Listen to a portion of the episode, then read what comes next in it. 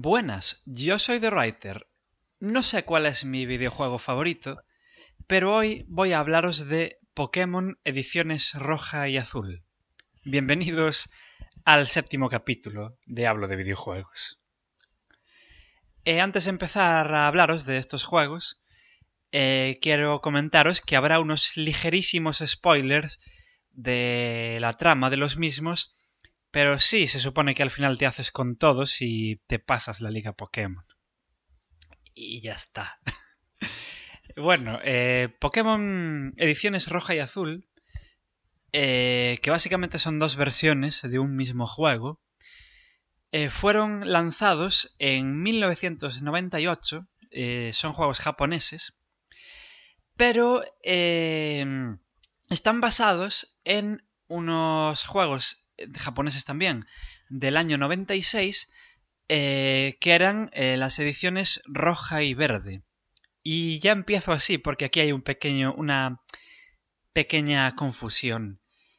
Los juegos que vosotros jugasteis no son eh, los originales japoneses. Las ediciones roja y verde japonesas no son exactamente el mismo juego que llegó aquí, sino que están basadas, aunque tampoco son exactamente iguales, a una edición especial que hubo en Japón llamada edición azul, que se conseguía por correspondencia eh, con la correspondencia de una revista de cómics o algo así era. Esta edición azul no es la edición azul de aquí, pero están basadas eh, en ella. Eh, los gráficos que jugamos nosotros no son los gráficos originales japoneses, sino que son los de esta edición azul. Y la situación de mm, ciertos personajes son los de esta edición azul, aunque hay algún pequeñito cambio. Eh, además de eso, en las ediciones roja y verde originales japonesas, los gráficos eran otros, que eran bastante, bastante peores, por otra parte, y, y había ciertos personajes que o no aparecían o estaban eh, puestos en sitios diferentes. Una vez contada esta parte complicada, os cuento que este juego está distribuido por Nintendo, pero está eh, desarrollado por una empresa llamada Game Freak, y su creador es un tal Satoshi Tajiri, que hoy en día solo lo conocéis por el Pokémon y por la Game Boy Camera. Pero realmente hizo más cosas este hombre en su, en su época. Es un JRPG bastante curioso que en su versión original salió para la Game Boy, la Game Boy en blanco y negro, eh, la Game Boy ladrillo, como le llamo yo. Pero hoy en día podéis jugarlo en otros dispositivos, como por ejemplo en la Nintendo 3DS, que hace poco se puso a vender en la eShop de esta consola el juego tal cual sin aditivos. Pero bueno, ¿de qué trata eh, el Pokémon eh, rojo y azul? Eh, para empezar, decir que esto es la primera generación de, de esta franquicia. Luego ha habido más juegos. Eh, y sigue habiendo. Cada cierto tiempo sale un nuevo juego de Pokémon eh, que añade mm, cosas nuevas y, y, tal. Este fue el primero, estos dos. van básicamente de que tú eres un niño de 10 años que según el canon de la saga se llama Rojo aunque nadie le llama así, todo el mundo pone su propio nombre, porque de hecho el juego está hecho para que te identifiques mucho con el personaje, que vive en un pueblo llamado Pueblo Paleta, en el que los niños cuando cumplen 10 años se les da un Pokémon y se los manda a viajar por el mundo. Antes de explicaros qué son los Pokémon, quiero deciros que Pueblo Paleta deberían llamarle aldea ruinosa paleta, porque ahí hay dos casas y un laboratorio, y una valla, y un pequeño lago, y no hay nada más. E, Esa es la idea que tienen en este juego de un pueblo. El caso es que tú, eh, te llames como te llamas tú o te llames rojo, eh, cuando cumples 10 años vas todo ilusionado a, salir de, tu pueblo y cuando estás a punto de salir eh, aparece un personaje muy importante en esta franquicia, que es el profesor Oak, que te dice que cuidado con la hierba alta, porque aquí hay hierba normal y hierba alta que, que te cubre hasta la cabeza. Porque ahí se encuentran Pokémon salvajes y salir si en un Pokémon tuyo puede ser peligroso y porque te puede atacar, ¿no? ¿Y qué son estos Pokémon? Eh, ahí, ahí, está la gracia de, este juego y de esta franquicia en general.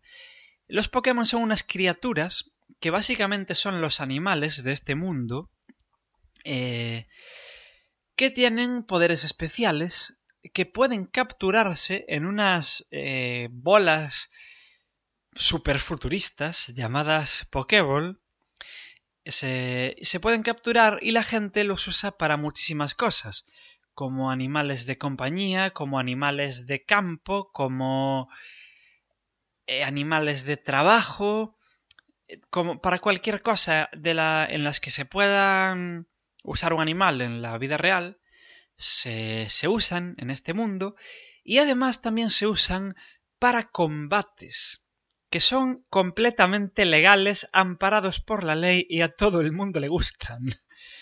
Em, yo me escandalicé hace poco cuando descubrí que en Canarias son legales todavía las peleas de gallos.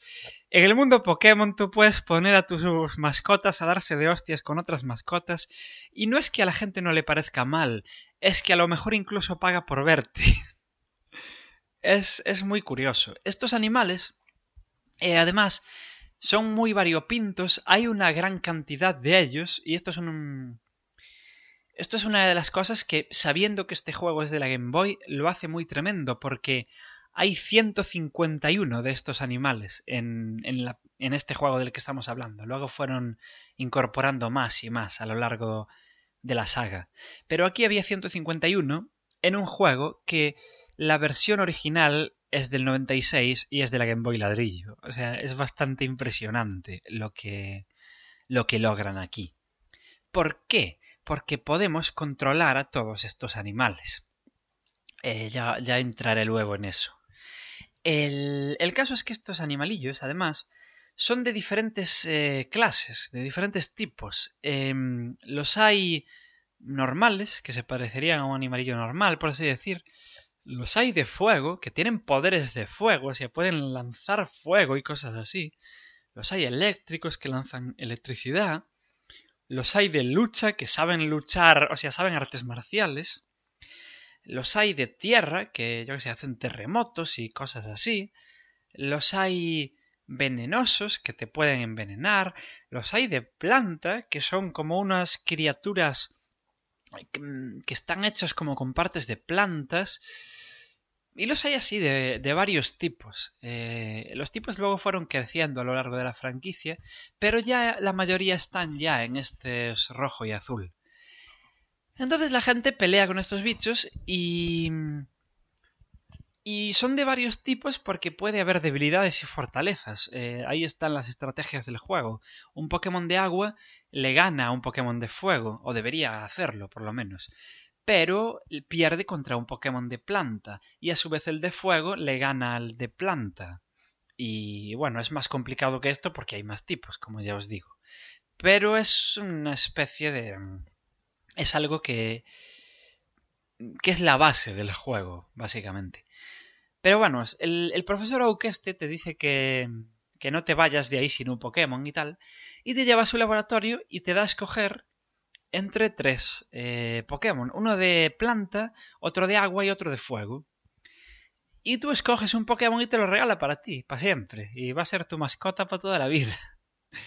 Y mm, a la vez su nieto, que es tu gran rival por alguna extraña razón que nunca se llega a explicar, aparte de porque es bastante capullo, siempre escoge al Pokémon que le ganaría al tuyo. Por ejemplo, si tú escoges el de planta, él va a escoger el de fuego. Si tú escoges el de fuego, eh, él va a escoger el de agua y, así. Porque su misión en la vida es ganarte. Y ahí te vas con, con tu Pokémon y avanzas eh, hasta llegar a la siguiente ciudad. Por, por, el camino puedes enfrentarte a algún Pokémon salvaje que hay por ahí, que esto sería como las batallas aleatorias de, de cualquier RPG. Con la diferencia de que mm, aquí está mucho más limitado, al contrario de que en el resto de los RPGs del mundo, ¿dónde son las batallas aleatorias? Las batallas aleatorias del Pokémon son única y exclusivamente en la hierba alta, cuando vas por el agua o cuando estás en una cueva, lo que sería una mazmorra de, de cualquier otro juego. Fuera de ahí no hay batallas aleatorias. Entonces eso también es muy estratégico porque a lo mejor tú vienes de una cueva, todos tus Pokémon están medio muertos y quieres llegar para, a la ciudad para curarlos. Y puedes intentar ir esquivando hasta cierto punto las batallas aleatorias. Está, está curioso eso. El caso es que llegas a la primera ciudad y vas a una tienda y te entregan un paquete para el profesor Oak, así que debes volver. Y cuando vuelves, eh, este profesor te dice que él antes era un entrenador y que estudia los Pokémon, que le molan mucho los Pokémon y tal, y que el sueño de su vida es completar una enciclopedia de Pokémon que en esta versión del juego se llama eh, Pokédex, aunque las versiones roja y verde originales japonesas se llamaba Enciclopedia de Pokémon.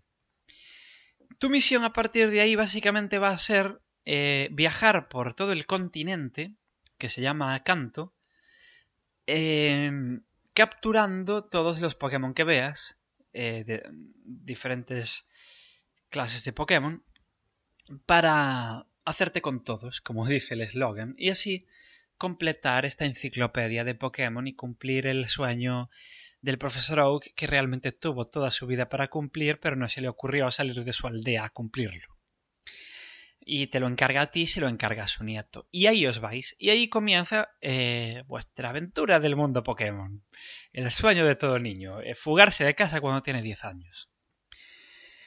Eh, aparte de eso, hay más cosas que, que haces en el juego. Muchas, muchas más. Hasta el punto de que hacerse con todos si lo piensas fríamente, es una tarea bastante secundaria en el juego. Tú puedes tener en tu equipo hasta 6 Pokémon que puedes ir capturando por ahí. Y el resto se envían como a unas... Le llaman enviarlo al PC, porque luego lo recoges en un, en un PC, efectivamente.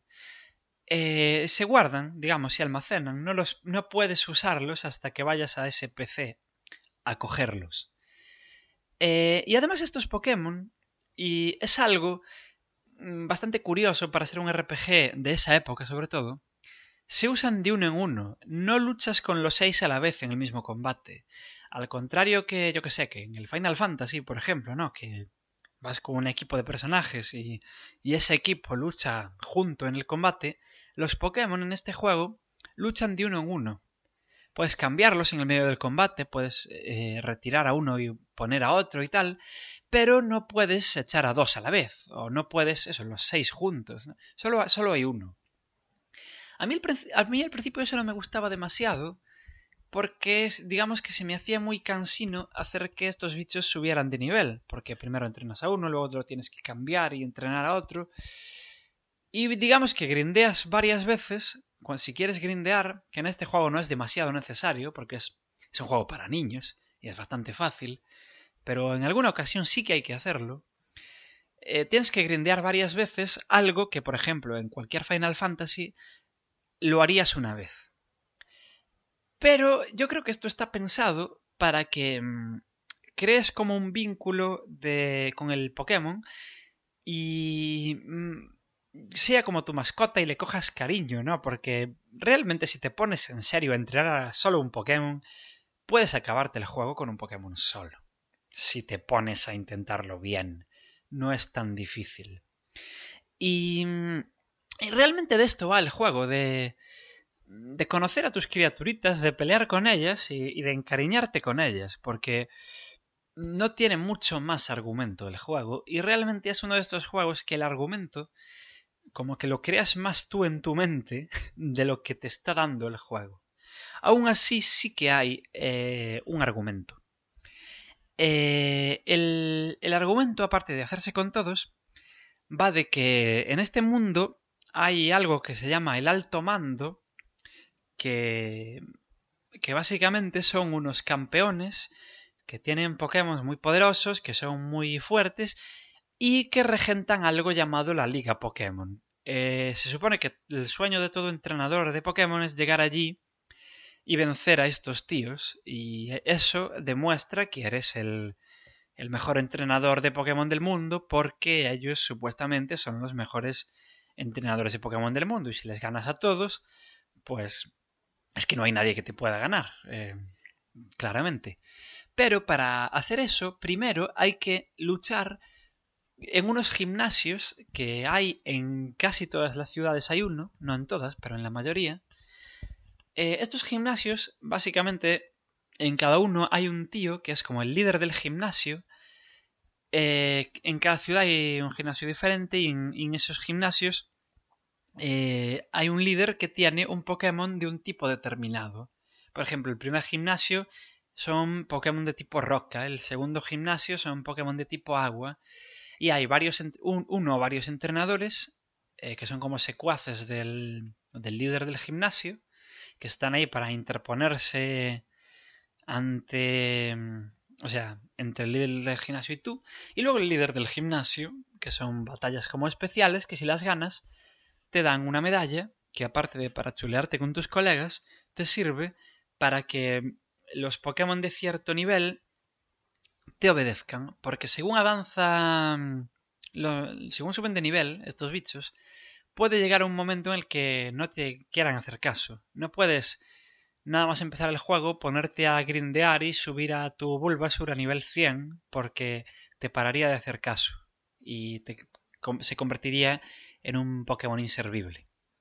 Y esto básicamente sirve las medallas para eso. Y cuando tienes las 8, puedes ir a la Liga Pokémon y enfrentarte contra estos tíos de la Liga Pokémon. Aparte de eso, eh, también hay una subtrama eh, que trata sobre un equipo de criminales que se llama el Team Rocket, que realmente nunca sabemos sus propósitos, porque esto no deja de ser un juego para niños pequeños, tampoco nos vamos a meter en actividad criminal mafiosa a tope. Eh, digamos que estos tíos se llaman el Team Rocket y quieren usar los Pokémon para cometer sus crímenes y cometer crímenes con Pokémon y no les gustan los Pokémon y solo los usan como herramientas. Y esto está mal, parece ser, ¿no? Como si los entrenadores no estuvieran mal que se dieran de hostias los Pokémon y a la gente le pareciera bien. Eh, entonces, a lo largo del juego nos iremos encontrando con, con estos tíos, iremos enfrentándonos con ellos, iremos desbaratando sus planes, iremos llegaremos a conocer a su jefe y le derrotaremos también. Su jefe es gracioso porque se llama Giovanni y es una especie de mafioso italiano. Y es. me hace gracia que haya un mafioso italiano en un juego tan infantil. Y. incluso tienen vínculos con el juego, ¿no? Porque son mafiosos realmente. Hay una parte del juego en la que llegamos a un casino y están ahí metidos en el ajo. Eh, hay una parte en la que quieren hacerle una OPA hostil a una empresa. O sea, no se nos dice así, pero desde nuestros ojos de adultos le están haciendo una OPA hostil a una empresa. Y vamos desbaratando sus planes.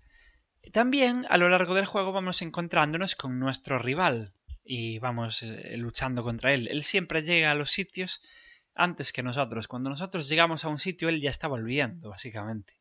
Pero aún así vamos ganándole y vamos avanzando y pasando por donde él pasó antes. Y eso es, el argumento del Pokémon, realmente no, tiene más. Eh, hay alguna subtrama, pero muy, muy pequeñita. No son misiones secundarias como, yo qué sé, o subtramas de un Final Fantasy que tardas dos horas en resolverlas. No, la subtrama más grande de un Pokémon que tardas en resolverla, igual tardas media hora en, en resolverla. son chorraditas, por así decir. La, mm, la, gracia del juego, más que el argumento, son las mecánicas en sí y cómo está hecho el juego en sí. Em, primero que lo de, mm, lo de capturar monstruos que encuentras por ahí puede parecer muy novedoso, pero eso no es nada novedoso porque eso ya aparece en el primer JRPG de la historia, que es Dragon Quest. Y de hecho Dragon Quest siempre tuvo un elemento de capturar a bichos que, con los que te puedes enfrentar aleatoriamente. Y además, antes de Pokémon, eh, Dragon Quest había llegado a sacar un juego llamado Dragon Quest Monsters, en el que todo el eje del juego se basa en que capturas a los, a los monstruos y, y luchan para ti. Luego, eh, la saga de Shin Megami Tensei siempre se basó en convencer a los monstruos para que se unan a ti. O sea, no los capturas, pero digamos que sí que los convences para que se unan a ti. Incluso creo que algún Wizardry hacía algo parecido. Pero la gracia del Pokémon es que, aunque no sea original, eh, refinó la técnica hasta hasta unas cotas increíbles. Eh, ningún juego, ni antes ni después, hizo también ese rollo de capturar bichos aleatoriamente como, eh, como lo hace la saga de Pokémon. Primero porque hay un montón. Y segundo porque tienen su propio hábitat. Hay bichos que sabes a dónde tienes que ir a buscarlos. No, no los encuentras en cualquier lado. Así que te hace la impresión como de mundo más vivo, ¿no? De esto es, cada Pokémon tiene como sus hábitats. Aunque hay algunos más corrientes que los hay en casi todas partes, pero eh, varían, eso, ese también es un factor, varían en la abundancia. Hay unos que son muy fáciles de conseguir, hay otros que viven en sitios que son muy concretos. Hay otros que aunque viven en... sabes que están ahí, tardan en aparecerte, no te aparecen a la primera de cambio. Son no sé, te crea como un mundo más vivo. Y aparte que los, los juegos estos, el rojo y el azul, para ser una Game Boy, tienen unos gráficos acojonantes. Eh, en las batallas los bichos mm, no es que tengan mucho movimiento, de hecho vibran y poco más. Y los ataques, hombre, ves un, yo qué sé, ves un remolino volar por ahí, ves un rayo aterrizar, pero poco más. Digamos que no ves moverse a los monstruos. Aún así, para ser la Game Boy, eh, tiene, tiene unos gráficos muy cuidados.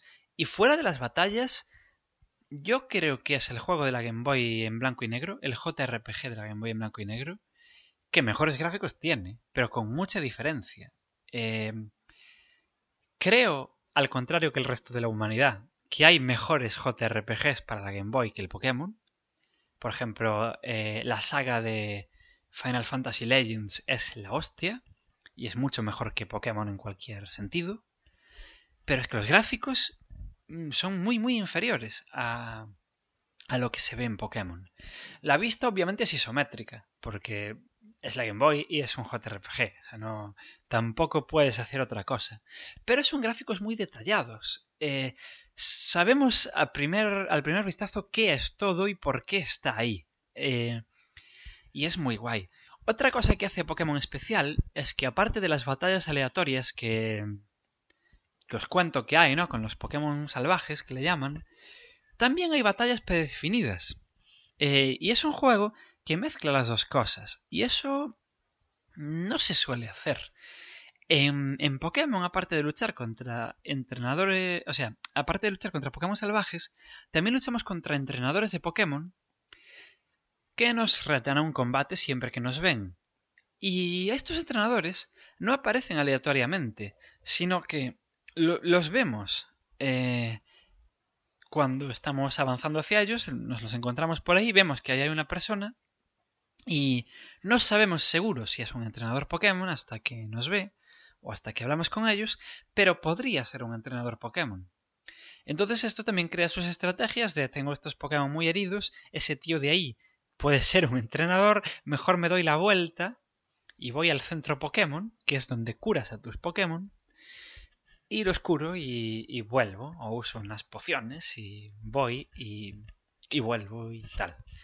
Otra cosa curiosa de este juego es eh, la estética.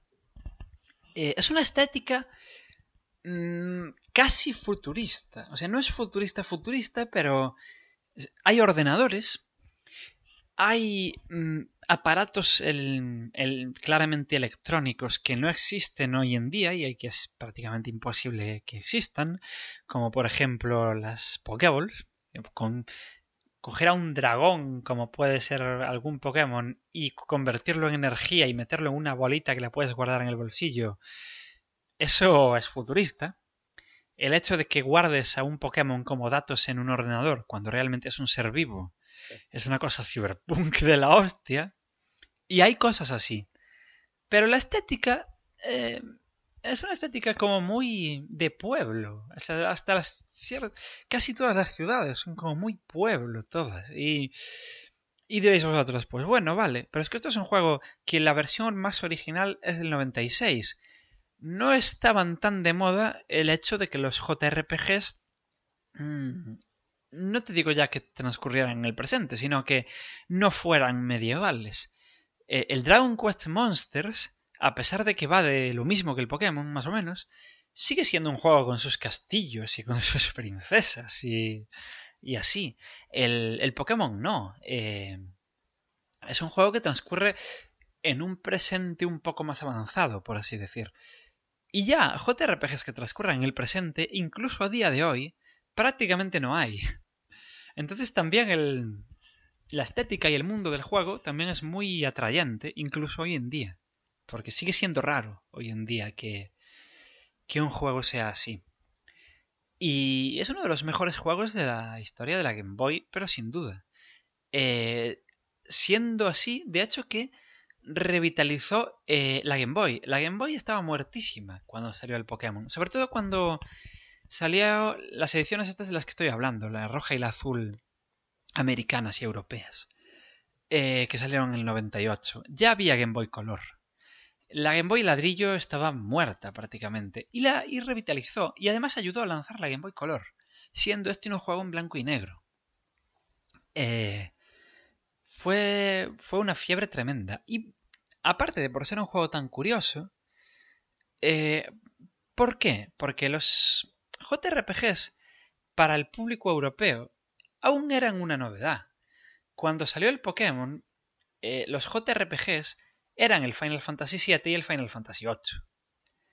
Si te molan mucho los JRPGs como a mí, pues eran alguno más. Pero si eres un tío cualquiera que juega videojuegos por pasar el rato, habías jugado a dos JRPGs en tu vida, con suerte si tenías la Play 1. Para mucha gente, el Pokémon fue su primer JRPG. Y esto está bien porque es un, juego muy accesible. Eh, realmente. Está hecho para que sea accesible, está pensado para que pueda ser el primer juego de este género de alguien. Es muy fácil entender su, su forma de jugar. Y, y, como ya dije antes, no requiere demasiado grindeo, nunca te llega a aburrir eh, pelear en el Pokémon. Y, y, eso, relanzó la Game Boy de una forma brutal y fue el primer JRPG para, para mucha gente y por ello la vara de medir de los JRPGs para mucha gente.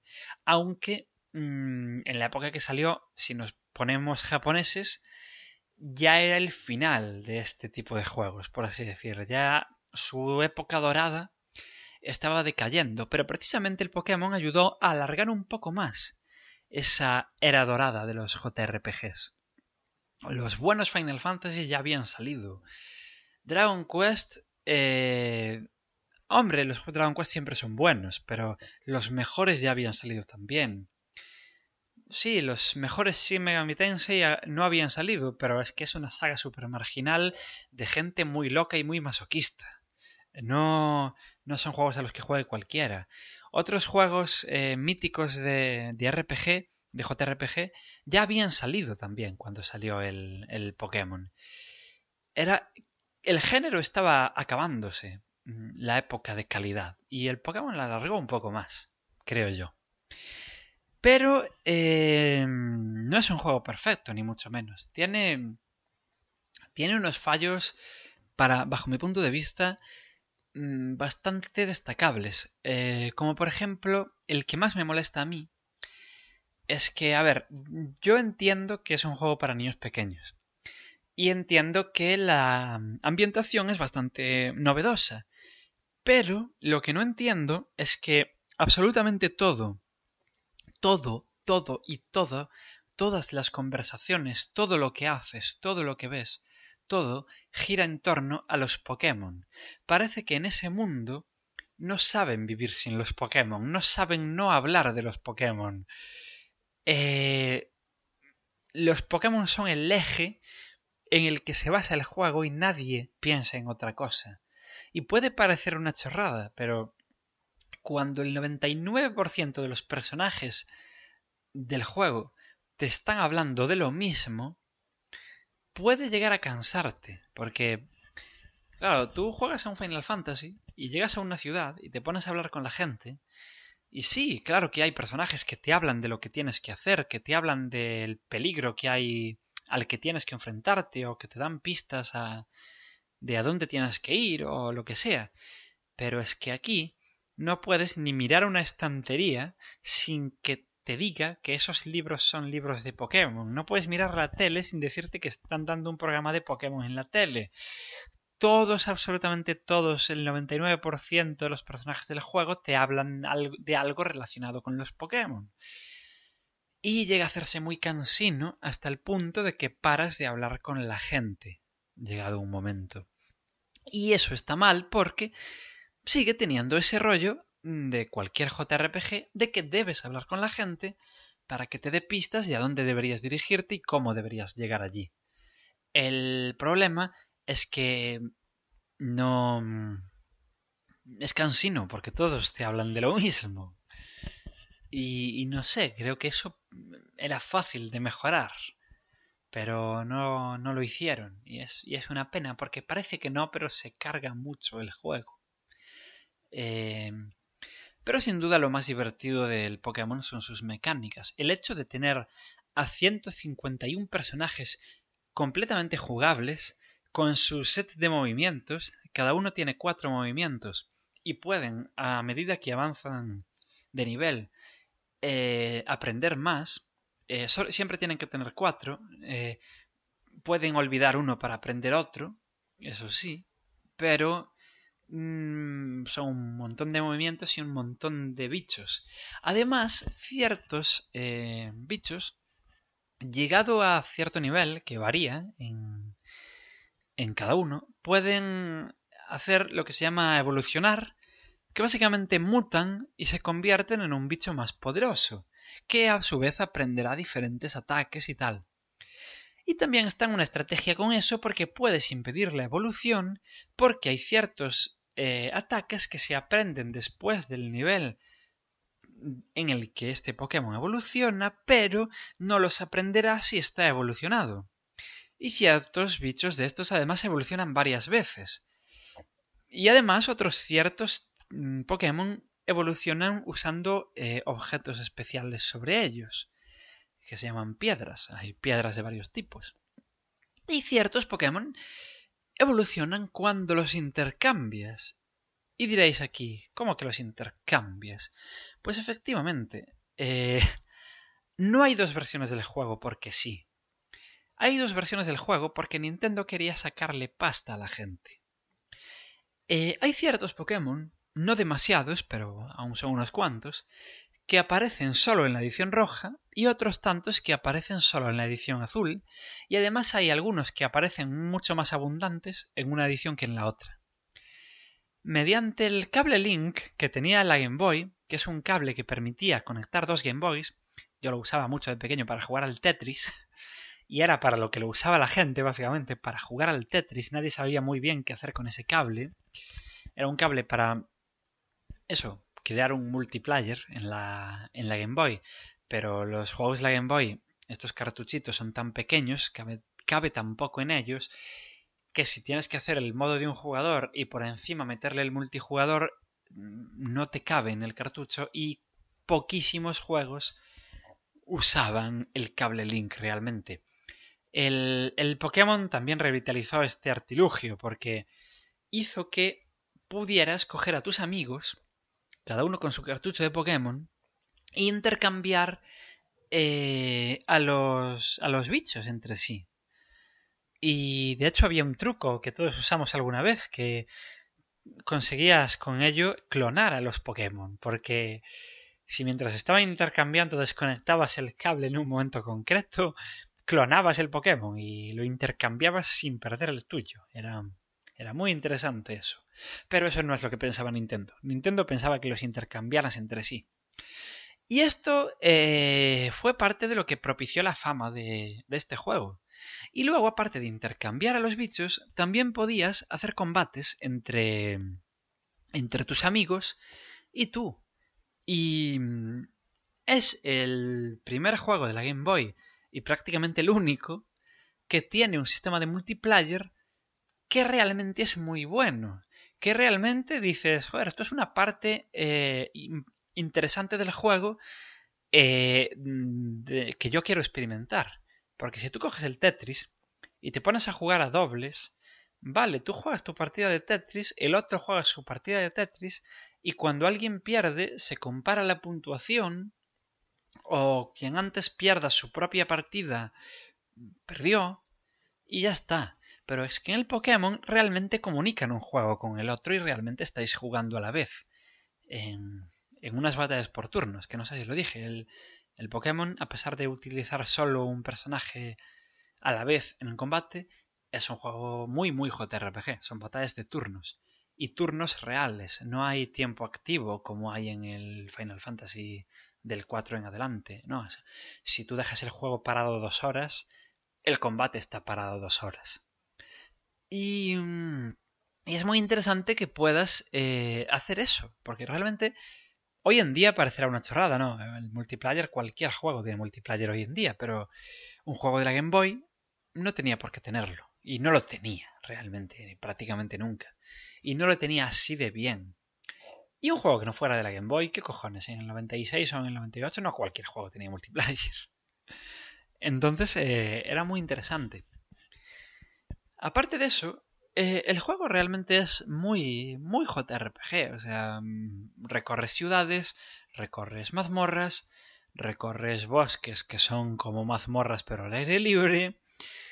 Em, hay ciertos movimientos especiales que le puedes eh, enseñar a tus Pokémon para que intervengan sobre el mundo, por así decir. Por ejemplo, a un Pokémon de agua puedes enseñarle un movimiento llamado Surf, y así puedes viajar por el agua, supuestamente montado en tu Pokémon. A un Pokémon volador puedes enseñarle vuelo y aparte de ser un ataque, al igual que el surf, puedes desplazarte volando a ciudades en las que ya estuviste. Y, y así, llega un momento del juego en el que puedes conseguir una bicicleta y vas por ahí en bicicleta. Porque el juego, la forma de andar del personaje es bastante lenta y en la bicicleta pues puedes correr y eso es muy agradecido. Y, y, básicamente eso es lo que haces. Viajas por todo el continente, te enfrentas a Pokémon salvajes, los vas capturando, los intercambias con tus amigos. Em, y descubres un poco de la historia del mundo Pokémon, que realmente es una chorradita, pero oye, si tienes 8 años, que es cuando tienes que jugar ese juego, te parecerá fascinante. Em, las mazmorras son más o menos laberínticas, según cuando avanza el juego se va volviendo más laberíntico todo. Hay pequeños puzzles que resolver en alguna mazmorra, incluso en algún gimnasio, facilillos, pero bueno, ahí están. Eh, no todo es exactamente lineal, hay ciertos momentos del juego en el que debes volver para un sitio en el que ya estuviste, para acceder a un sitio al que antes no podías. Y es así, un JRPG muy interesante para iniciarse en el género porque es facilillo, pero tampoco es tirado. O sea, si jugáis a, a los juegos de Pokémon de hoy en día, veréis que son muy, muy, muy fáciles. O sea, básicamente un combate se gana dándole al botón A hasta que alguien caiga. En este, en el rojo y en azul, no. Eh, es difícil perder un combate, si estás atento, pero puede pasar. Eh, y que te maten a uno de tus Pokémon es, de lo más normal del mundo. Eh, no eran juegos facilísimos, pero sí que son juegos muy asequibles para, para quien quiera iniciarse o para quien quiera no comerse mucho la olla, porque a veces la gente no juega los JRPGs porque son juegos que realmente exigen mucho tanto de tiempo como mentalmente. Y el Pokémon realmente, hombre, no es un juego corto ni mucho menos, pero sí que para ser un JRPG sí que es tirando cortillo, o sea, es... Te pasas... Eh, en el tiempo que te pasas un Final Fantasy, te pasas tres veces el Pokémon. Y eso parece que no, pero también es de agradecer. O sea, un juego mm, de estas características que no te lleve todo el año terminártelo. Eh, está, está guay. Entonces, mm, yo recomendaría a, a quien no probó este juego que lo pruebe porque envejeció muy bien, los gráficos son muy entrañables, las criaturas que controlamos son muy variopintas y como ya os digo son un montón. Y, y yo creo que os va a gustar. O sea, es un juego para pasar el ratillo, no es precisamente el juego más hardcore del mundo. Eh, pero, pero ahí está su virtud. Es un juego que no te exige prácticamente nada, pese a ser un JRPG. Y, y eso estaba muy bien. Em, si queréis jugar al juego hoy en día, la forma más fácil de jugar, eh, sinceramente, si tenéis una Nintendo 3DS, comprároslo en la eShop, que vale lo mismo o incluso más barato eh, de lo que podéis encontrarlo en físico por ahí de segunda mano para la Game Boy. Y además no tenéis que depender de las pilas de la Game Boy, que en su época duraban mucho, pero mm, viéndolo bajo el punto de vista de lo que son las consolas portátiles hoy en día, se hacen cortas. Además, si vais a jugar a un juego que engancha tanto como el Pokémon. Y además podéis jugar a oscuras. Y además podréis jugar cuando el sol os da de frente en la consola. Y podréis eh, aprovecharos de todas las prestaciones que tiene la, la 3DS que la Game Boy original obviamente no podía tener. Em, el único fallo que le encuentro yo a la versión esta de la 3DS es que em, sigue teniendo la opción multijugador, pero mm, debería, creo yo, haberla implementado online y no la, no la implementó online. No puedes, como en el Pokémon de hoy en día, jugar contra alguien aleatorio. No puedes jugar contra un amigo tuyo que no está en ese mismo momento a tu lado. Y yo creo que sí que debieron haber implementado eso, y no lo hicieron. Eh, no sé si era a propósito, para recrear esa sensación de que para jugar al Pokémon tienes que tener amigos y que, de hecho, el, creador de la saga, el Satoshi Tajiri este, insistía mucho en eso, que una cosa que le gustaba de su propio juego es que te hacía relacionarte con la gente. En rollo, tú tienes este Pokémon, pues yo no, intercambiémoslo, echemos un combate. No sé si querían volver a eso o no lo hicieron porque no sé por qué. Pero yo creo que sí que debieron haberlo hecho. Aparte de eso, si sois muy, muy, muy nostálgicos de la Game Boy en blanco y negro, eh, podéis eh, hay una combinación de teclas que podéis pulsar en la 3DS para, eh, para convertir la pantalla en una pantalla super verde que imita como es la pantalla de una Game Boy original, que es muy chulo eso. Luego otra forma de jugar mm, guay al juego es si tenéis el juego en físico, el cartucho de, de la Game Boy, y tenéis una... Una Super Nintendo o una GameCube con el aparatito este que sirve para enchufar juegos de la Game Boy en la tele, mola mucho porque el Super Game Boy o el no me acuerdo cómo se llama, el aparato con el que jugabas a la Game Boy en la GameCube, mmm, funciona muy bien en el Pokémon porque tiene un, unos bordes muy curiosos y además tiene colores. Si tienes el Pokémon rojo, todo el juego tiene un toque rojizo, si tienes el azul, todo tiene un toque azul. Y en la pantalla de carga donde está arrancando el juego, si pulsas los botones direccionales o, el botón A y el B, puedes hacer que esos colores sean diferentes. y puedes experimentar a ver qué colores consigues sacar y jugar en, en el juego en diferentes colores. Es una chorradita, pero bueno, ahí, ahí está. Eh, y y es... Yo creo que es las dos mejores formas de jugar al juego hoy en día. Obviamente también podéis emularlo y hacer todas estas cosas emuladas. Pero bueno. Eh, ya para ir terminando, claramente os recomiendo que probéis el Pokémon rojo y azul si no lo habéis probado. Y si lo jugasteis hace años y, y pensáis que es un juego para niños que hoy en día nos va a entretener y no y os va a aburrir pronto, volved a probarlo porque realmente sí que es un juego que sigue enganchando hoy en día, que sigue siendo interesante. Y es interesante, como ya os digo, porque sirve para entretenerse sin más pretensiones. Y eso está muy bien. Y, y eso, espero que os mole si, lo probáis. Ya para irme despidiendo, eh, quiero comentaros que podéis descargaros este programa buscando Hablo de videojuegos en iTunes y en iVoox. Y ahí podéis suscribiros y podéis eh, dejar estrellitas o dejar likes o como coño se llamen ahora. Y dejar reseñas y dejar comentarios y lo que os apetezca. También, si no os cansasteis de escucharme, podéis eh, escuchar mi programa de cine que se llama This is a Robbery, donde ahí hablo de pelis con spoilers, eso sí. Y también podéis encontrarlo en iTunes y en iVoox, y a lo mejor os entretiene también.